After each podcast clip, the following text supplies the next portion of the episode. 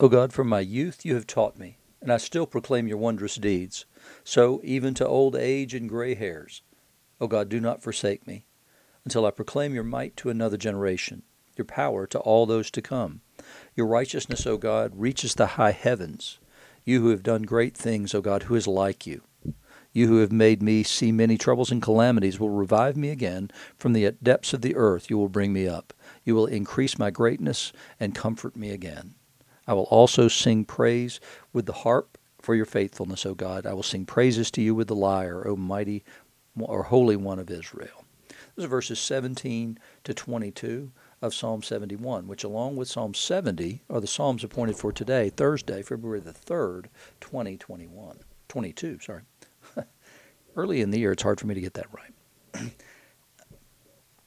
You're listening to Faith Seeking Understanding, and I'm your host, John Green. Thanks for being along. We are continuing our look at the uh, the prophecy of Isaiah, the 55th chapter, the first 13 verses today in um, the epistle to Paul to the church at Galatia, chapter 5, the first 15 verses, and then in Mark's Gospel, uh, chapter 8, verse 27 through chapter 9, verse 1.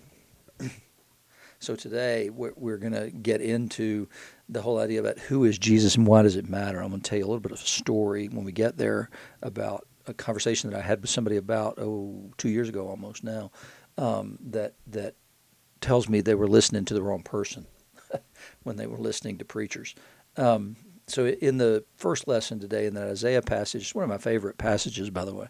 Um, come, everyone who thirsts, come to the waters and he who has no money, come, buy, and eat. And, and that describes this exile community that he's been speaking to and trying to encourage, but it, because they, they can't receive the encouragement. And if you've ever been in that down, down, down place, you can't receive encouragement. You can't see the good things that are actually going on in your life and the way that, that God's working in your life because you're so consumed by the, the sense of loss that you have in all these other things. And so it becomes harder to see God working in our lives. But it's the place, I think, where we learn to start seeing that God's work in our lives so that we can have more and more to praise Him for as we go forward. He's beginning to awaken His people to hope and vision for what will be. and he, here He bids them come. Those who don't have what it takes to, to get things, they're there readily available and free. Come buy wine and milk without money and without price. Why do you spend your money for that which is not bread and your labor for that which does not satisfy? And too often that describes us. We we spend all of our time uh, on the things that are under the sun rather than investing our lives in the life of the world to come, investing ourselves in the kingdom of God. Instead, we get invested in the things of earth. Listen diligent to me and eat what is good, and delight yourselves in rich food. Incline your ear and come to me. Hear that your soul may live. What a great promise that is. God's telling us, beckoning us to come to Him in order that we can receive so much better than we can get anywhere else. The things that are fulfilling and filling uh, to us, the things that um, that that is true bread he says, Come to me, and you can have those things. It won't cost you anything. I'll gladly give those to you. He says here that your soul may live, and I'll make with you an everlasting covenant, my steadfast, sure love for David. And so, what was his covenant with David? That there would always be one to sit on the throne. And so we know that in Jesus that covenant is gloriously and eternally fulfilled. And it was fulfilled from the point before David ever sat on the throne because Jesus was slain from the foundation of the world. And so that was always the way this was going to turn out. And so you kind of reverse engineer everything else that happens. It's not the way God works, but it's the way we would have to deal with it. If we knew what the outcome was going to be, we would reverse engineer the process to get it there, believing that we had control over that process and that therefore it would turn out exactly the way we intended it. With God, it does, and it did, and it will. Behold, I made him a witness to the peoples, a leader and commander of the peoples. Behold, you shall call a nation that you do not know, and a nation that did not know you shall run to you, because of the Lord your God and of the Holy One of Israel, for he has glorified you. And so, what it sees is that there's going to be this expansion of the kingdom, this this uh, coming in of the nations into the fold because of the Lord and the work that He has done. Seek the Lord while He may be found; call upon Him while He's near. For the wicked forsake his ways, and the unrighteous man his thoughts. Let him return to the Lord that he may have compassion on him, and to our God, for he will abundantly pardon.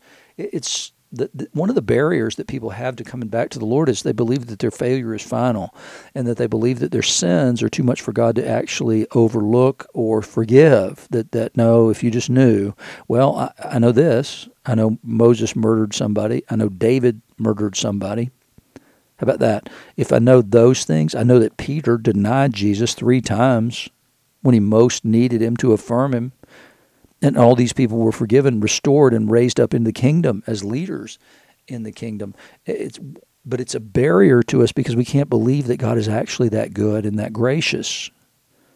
Except for he tells us exactly that in in uh, Exodus 34 when when Moses wants to be hidden, wants to see God's glory, God shares it with him in words. He tells him that he's gracious and merciful, slow to anger, full of loving kindness. I mean, th- all these things, and yet we, we can know those things, but we can believe that, that our sins are too great for us to be able to come before Him. And, and it's never true. Never, ever, ever. Satan wants you to believe that. He wants you to believe that you're so awful that there's no possibility that you can be forgiven. It's what people did. Like Joseph Kony in Uganda. Um, this was about 20 years ago at least, um, started the Lord's Resistance Army there. And what he would do is they would kidnap children, and then they would have those children kill themselves, kill others, and and they would tell them, well, you nobody else in polite society would have you anymore because of what you've done. So you, you have to be bound to me. And that's exactly the lie that Satan tells us is that your stuff is worse than anybody else's stuff.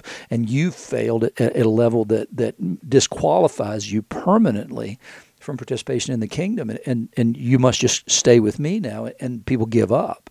He says, but you know, he will abundantly pardon, for my thoughts are not your thoughts, neither are your ways my ways, declares the Lord. And that's the problem with that mindset that I was just talking about, is that it believes that that other people can't um, forgive me for my sins. So how in the world could God, who is holy, do that? And God says here, my thoughts aren't your thoughts, nor my ways your ways. I'm not. You're not an analog for me. You're a fallen human being. Come. For as the heavens are higher than the earth, so are my ways higher than your ways, and my thoughts than your thought. For as the rain and the snow will come down from heaven and do not return there, but water the earth, making it bring forth and sprout, giving seed to the sower and bread to the eater, so shall my word be that goes forth from my mouth. It shall not return to me empty. It shall accomplish that which I purpose, and shall succeed in the thing for which I sent it. And, and the word we know ultimately is Jesus. And so we know that he succeeded in the purpose for which he was sent. God's purposes are always fulfilled, whether it's through willing participants or unwilling participants. God's will will be done. For you shall go out in joy and be led forth in peace. The mountains and the hills before you shall break forth into singing, and all the trees of the field shall clap their hands. Instead of the thorn shall come up the cypress, and instead of the brier shall come up the myrtle, and it shall make a name for the Lord, an everlasting sign that shall not be cut off. So there's this promise of, of blessedness coming from God, that, that the things that are now cursed will be blessed. And so that there's nothing that won't be changed is his promise. And, the question then is do we believe that promise? Are we willing to run hard after that promise? But, but what we need to be doing is running hard after him, the one who makes the promise and fulfills the promise. The, the promise can never be never be greater in our eyes than the one who makes it or fulfills it in the gospel, remember yesterday we had a problem in, in, three different ways of people not seeing. They saw, but they didn't perceive. They didn't understand. They, they couldn't believe. There was a barrier to belief, and that barrier is, is that the way things always have been is the way things always will be. And so they didn't see that the new thing was springing up, and they were not perceiving that new thing. They perceived it at some level, but not completely. So now they've left Bethsaida, and, and they're going through the villages of uh, Caesarea Philippi, which is a pagan area and on the way, he asked his disciples, Who do people say that I am? Now, there's a place there where there are these niches to all these gods. And, so you've got to sort out, okay, which of these gods here matters and, and what are they really? And so Jesus is standing there among those niches asking, Where do I fit How do you all understand me? And they, they told him what other people said, and that was John the Baptist, some say Elijah, and others one of the prophets. And we talked about this about a week ago, that that's the way that, that Herod saw him. Hey, who is this? Jesus that I'm suddenly hearing about. And he comes to the conclusion that it's the spirit of John the Baptist raised from the dead. And he concludes that based on his own recognition of his own sin and having John put to death. And so he thinks that God's sending a specter after him. The specter of John the Baptist, who he's put to death. Then others say Elijah, the one who will come and, and do uh, miracles and things like that, but to prepare the way for the Messiah. And then others say that he's the spirit of one of the prophets. and he asked, Then who do you say that I am? Peter answered, You're the Christ the Messiah, the chosen one of God, the one who has come here to redeem us, the one who, is, who will take on the throne of David, is what he's saying. And he, he, Jesus, strictly charged them to tell no one about him. And then he began to teach them that the Son of Man must suffer many things and be rejected by the elders and the chief priests and the scribes and be killed, and after three days rise again. And he said this plainly. And Peter took him aside and began to rebuke him. Peter is taking the word of God aside to say, You don't understand. That's his belief, is that Jesus doesn't understand the words of Scripture, that he doesn't understand there's no dying Messiah, certainly not a crucified Messiah, anywhere in the Scriptures. And it's funny because I, as I go through stuff that I watch on YouTube on a regular basis, I watch a lot of uh, rabbinic teaching and other things. Um, but as I go through that, I, I, keep getting one thing suggested to me all the time, and that's an, on a Jewish channel, and it says there's there's nothing like a crucified Messiah in Scripture, and that's exactly what Peter's saying, and and what I would say. And what Jesus says is, you don't have your eyes right yet. You're, you don't have your spiritual eyes right, so that you're missing a truth that's there. And so that he he Peter rebuked him, but Jesus turned and saw his disciples. He rebuked Peter because it has to be dealt with. And it has to be dealt with in, in the form of a rebuke. It can't just be something he whispers to Peter because they're seeing this. They're seeing Peter stepping way out of line and, and rebuking Jesus. And so Jesus has to publicly rebuke him because the sin is public. He says, Get behind me, Satan. Why would he say that? Well, it's because Peter wants to offer Jesus all the kingdoms of the earth without the crucifixion in the same way that Satan wanted to offer him the kingdoms of the earth if he'd only bow down and worship him. And, and by, by sinning, by failing to persevere in the mission that he'd been given, Jesus would have indeed fallen down to worship Satan because he, he has to worship the Father, which means he has to do everything the Father says, because life is an act of worship. And so he looks to Peter and he says, Get behind me, Satan. In other words, I've heard this before. He's speaking through you at this point. You're not setting your mind on the things of God, but on the things of man. You'd rather be a servant to a king, you'd rather be at my right hand than you would to see the things of God and what he's doing in the world. And then he called the crowd to him with his disciples, and he said to them, If anyone would come after me, let him deny himself and take up his cross and follow me. And as I've said before, that's that, that saying to us makes perfect sense because we know that Jesus actually does take up a cross and he's resurrected on the third day in the fulfillment of the words that he has just spoken here. But they didn't know that. It's just a creepy, creepy image to them that he would even say this. You got to deny yourself and take up a cross and follow me. For whoever would save his life will lose it, but whoever loses his life for my sake and the gospel's will save it. And at this point, you'd have to ask the question what is the gospel?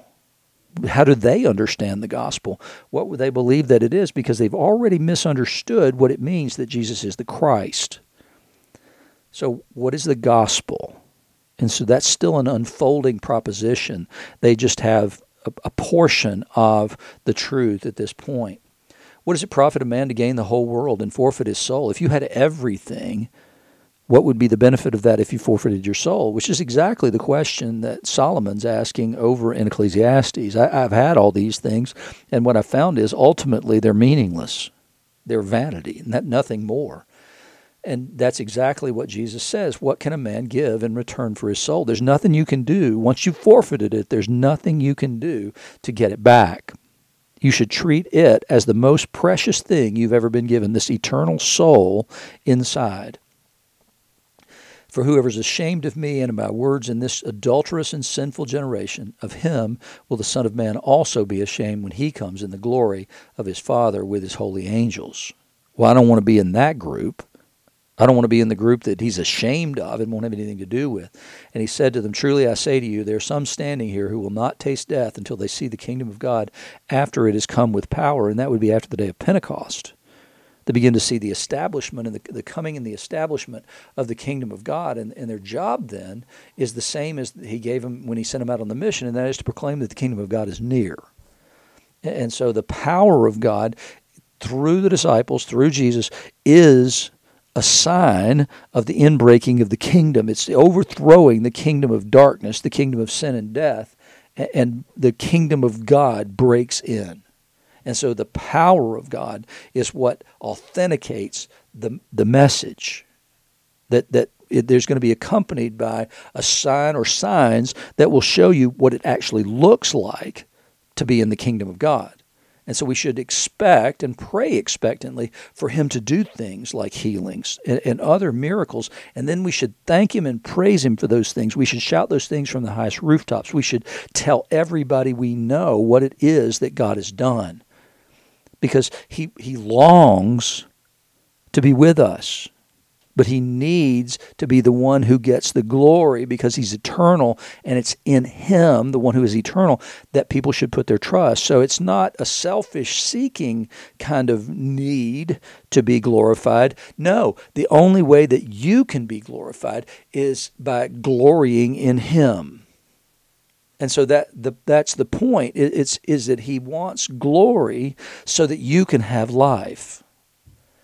And then in the epistle, he, Paul says, remember yesterday's argument had to do with um, whether we are free or slaves. And slavery, he says, is the covenant that, that includes the law, and Jesus has set us free from that.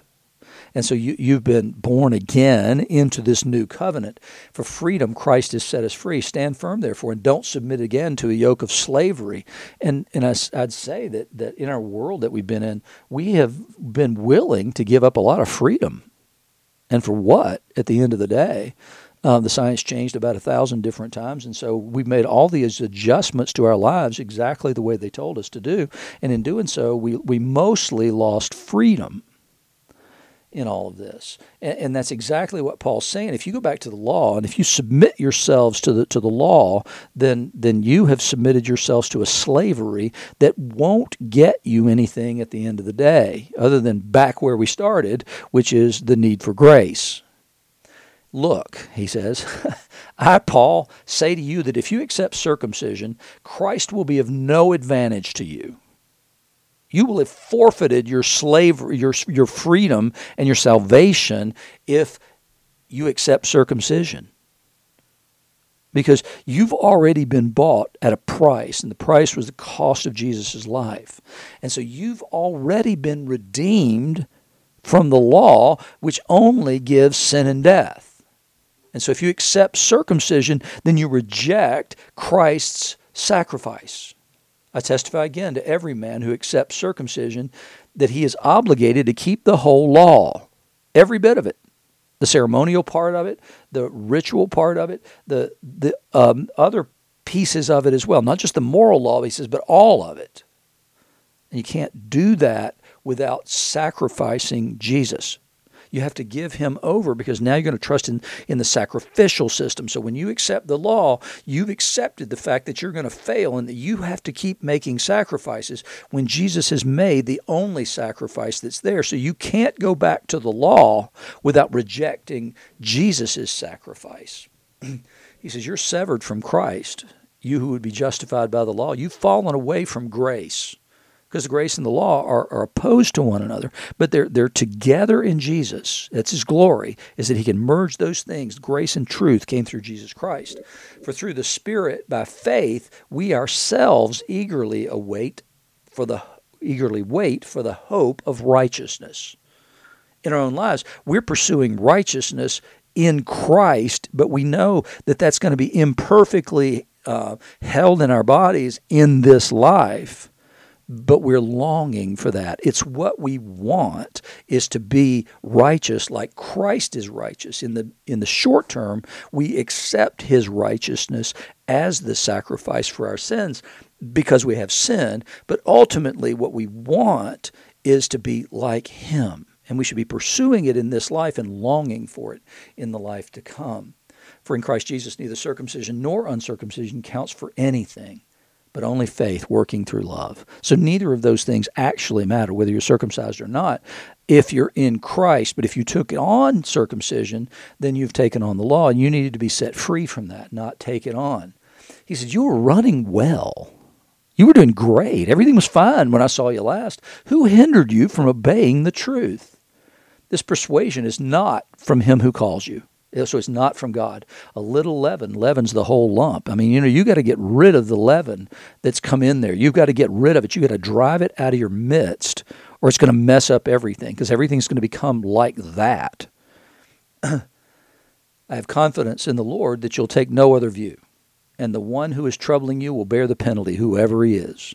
I don't know if Paul really knew who it was or whether he didn't know who it was, but he knew what the problem was, and he knew what it was that was troubling their spirits. They had convinced them that Jesus wasn't enough, that they had to do all these other things as well. But if I, brothers, still preach circumcision, why am I being persecuted? If he said, if I was preaching that stuff, he said nobody would bother me; they would leave me alone. But because I preach against it, they come after me. So don't let anybody tell you that I'm preaching circumcision. In that case, the offense of the cross had been removed. I wish those who unsettle you would emasculate themselves. In other words, he's saying that, that I wish they wouldn't just do the circumcision, the removal of the foreskin. I wish they'd cut the whole thing off. I, I wish that's what they would do. I mean, Paul, you, you think Paul's a little bit perturbed with these people? Uh-uh. No, he's a lot perturbed with these people. He's got no use for them. and because they're they're causing a problem and they're leading people astray. They're leading people away from the gospel. And he could say to them exactly what Jesus says to Peter here and that is get behind me satan. That's a message from the pit of hell. Because what that message is encouraging you to do is to believe that Jesus is not sufficient that you've got to take on this other stuff. He said for you were called to freedom brothers only don't use your freedom as an opportunity for the flesh, but through love serve one another. Don't don't make the opposite mistake and believe, well, I've been set free from all those things, the penalty and everything else. I've been given eternal life. I can do anything I like. You know, that's the opposite of legalism, right? Is this this uh, misunderstanding of the freedom that we've been given through Christ. We've been given the freedom to pursue righteousness without the fear of of death we, we can we've been set free from that in order to pursue righteousness. We can pursue it in a different way. We can perceive we, we can pursue it with joy rather than fear of punishment. So he so he says, don't use your freedom as an opportunity for the flesh, but through love serve one another. For the whole law is fulfilled in one word: you shall love your neighbor as yourself. But if you bite and devour one another, watch out that you're not consumed by one another. So don't start down that road of sniping at one another because ultimately that leads, he says, to destruction. And so here he, he is very, very clear that the way that we, for, we, we fulfill the law, the way that we, we do it is in one word, he says, and that is love your neighbor as yourself. And Jesus tells the disciples on the night prior to his crucifixion that's exactly what they're supposed to do is to serve one another, to love one another as he has loved them. That shows the way of Christ and leads to the holiness that we're after.